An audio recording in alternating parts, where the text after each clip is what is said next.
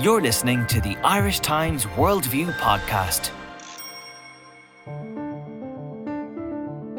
Welcome to Worldview from the Irish Times. I'm Denis Staunton. As Christians prepare to celebrate Christmas, they find themselves under attack in many parts of the world, including parts of the Middle East where they've lived for two millennia. The Center for the Study of Global Christianity in the United States estimates that 100,000 Christians now die every year, targeted because of their faith. And Pope Francis warned this year that Christians were in danger of being wiped out in Iraq and Syria due to the rise of extremists in the so called Islamic State or ISIS. So, just how difficult is the situation faced by Christians around the world? And is it a problem that's receiving enough attention? To discuss this, I'm joined from Nicosia by our Middle East analyst, Michael Jansen, and here in studio by the Irish Times religious affairs correspondent, Patsy McGarry. Patsy, how big is this problem? It is quite enormous, Denis, and in fact, it's something that we in the West uh, uh, really has slipped under our radar. Uh, very much so, until probably the summer of this year and the events in Mosul when the Christians were effectively uh, kicked out of there by ISIS in very brutal form. Uh, I mean, they, those who didn't convert to uh, their radical form of Islam were slaughtered. And Mosul had one of the oldest Christian populations in the Middle East, going back almost 2,000 years. So it doesn't have any Christians left. They went to the Kurdish parts of northern Iraq which are more sympathetic to them. But the, the figures worldwide are quite astonishing. 80% now of all acts of religious persecution worldwide are aimed at Christians, according to the International Society for Human Rights. And you used the figure there earlier on uh, about from the Centre for the Study of Global Christianity, which says that 100,000 Christians a year now die because of their faith. And that figure was presented actually to the UN uh, by the Vatican's permanent representative in Geneva uh, uh, last year. Um, so, I mean, the figure is credible and it's believed uh, quite across, across, the board. So, Patsy, now uh, we're going to speak in a moment about the Middle East, but uh, elsewhere, what are the places where Christians are most in danger?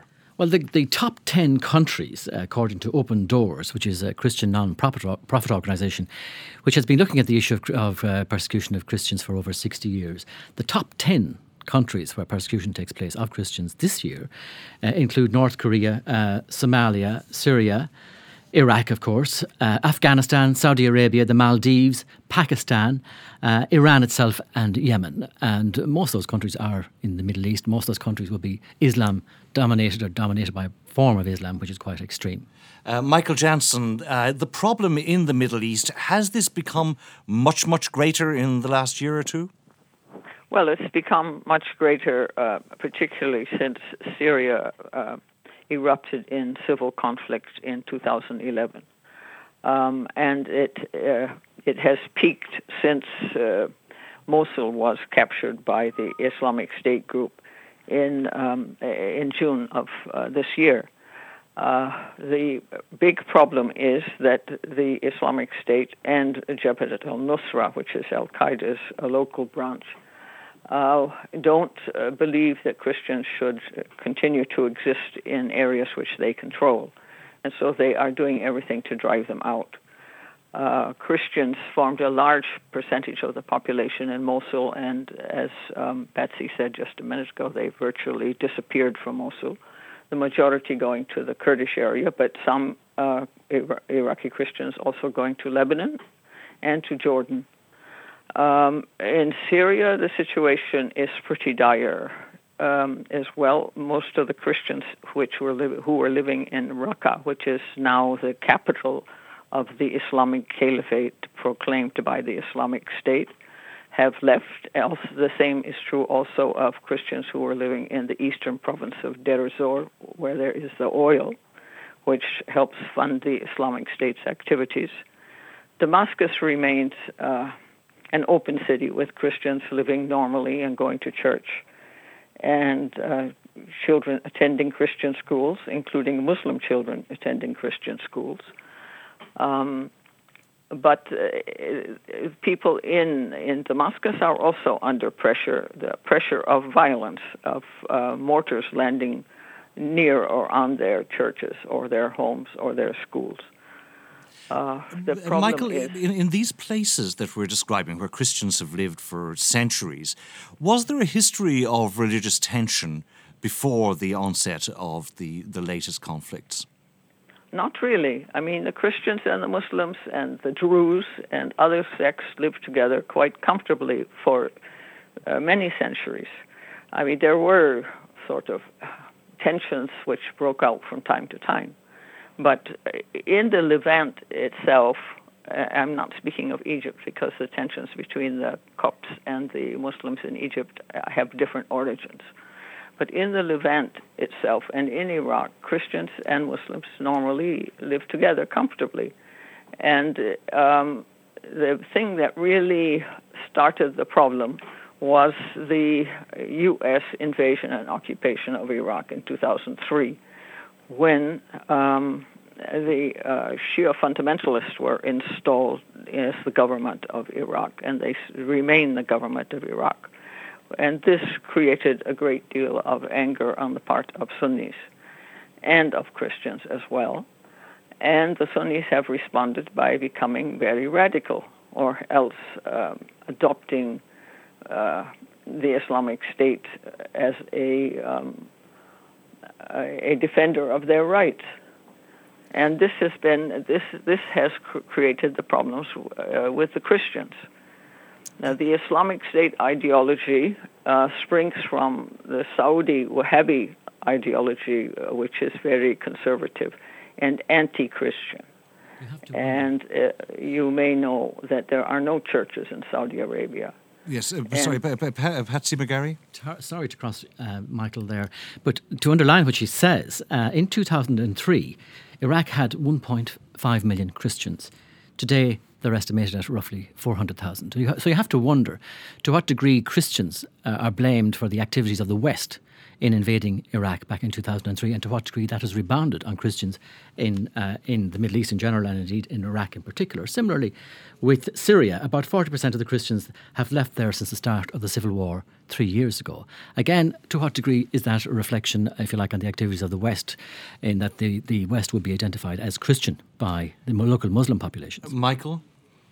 Yes, I agree with that. Um, and uh, actually, uh, Iraqis in 2003 uh, were were claiming that the Bush administration in the United States and its allies were pursuing a Christian crusade in Iraq, and some uh, spokesmen for the administration were also saying this. And unfortunately, also many Christians who uh, spoke English and who were well educated agreed to act as translators for the occupying forces in Iraq in 2003, 2004, and thereon. And as a result, they were identified with the regime which the United States imposed on Iraq, uh, which I said was basically Shia fundamentalist.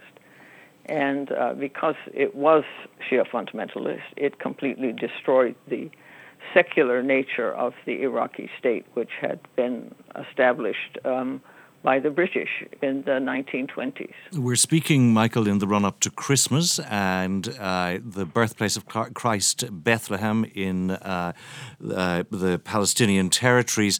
There, obviously, they face nothing at all comparable to the problems that Christians face el- elsewhere in that region, but it's a difficult situation there too. Yes, it is. Um, the population of Bethlehem in about 1990 was largely Christian, and now it is about 18% Christian. And it is falling every year for two reasons. The Israelis are squeezing Bethlehem um, by taking over its lands and building settlements on it and putting one restriction after the other on Bethlehem. Bethlehem used to uh, entertain a great many uh, uh, pilgrims from the West, Christian pilgrims, who find it difficult to get to Bethlehem. Uh, shops have closed, uh, which uh, cater to uh, these pilgrims. Also, hotels are not uh, fully occupied, and um, the city's economy has failed due to this. So Christians have been migrating, and as Christians have migrating, uh, many Muslims who have been squeezed out of their villages in the Bethlehem area have moved into Bethlehem. So the population balance has changed. And um, to complicate this matter and to uh, it, the fact that the Western powers, particularly the United States uh, and the European countries and Australia, have welcomed the migration of Christians from Palestine. Uh, and they make it much easier for them to uh, obtain visas and residence permits than they do uh, for Palestinian Muslims. Patsy McGarry, you mentioned that this is a problem that uh, is enormous uh, globally, the persecution of Christians, and yet it's one that doesn't seem to be on the agenda in Europe and the United States, perhaps to the extent that it might be. Why not? Well, I suppose in the West in particular, Christianity would be identified very much with the establishment and uh, with the better off, the middle classes, uh, especially, rather than the working class. Whereas the Christians we're talking about tended in the main to be poorer people. Uh, um, and also, the West has been um, going through a process of secularization where the churches would be seen as negative influences, as uh, opposing forces towards the dominant forces now in, the western part of the world, uh, and re- regressive in th- that they resist things like uh, equality for women, for instance, some would say in terms of women clergy, uh, and in areas of sexuality. So, I mean, in a, in a sense, the West has become very parochial in its attitude to Christianity and, and doesn't see the bigger picture. So, in fact, could it be, in a way, uh, a liberal or a secular prejudice? against Christians, which is informing this apparent indifference to the plight of these people around the world. Well, that would be the view of many Western Christians who insist that they are being marginalized uh, and being pushed out of the public square when it comes to debate on controversial issues. Is that a fair criticism? I think that's a fair criticism. Is there anything that we can do about it uh, in terms of, uh, I mean, obviously in terms of the discourse, we can talk about it.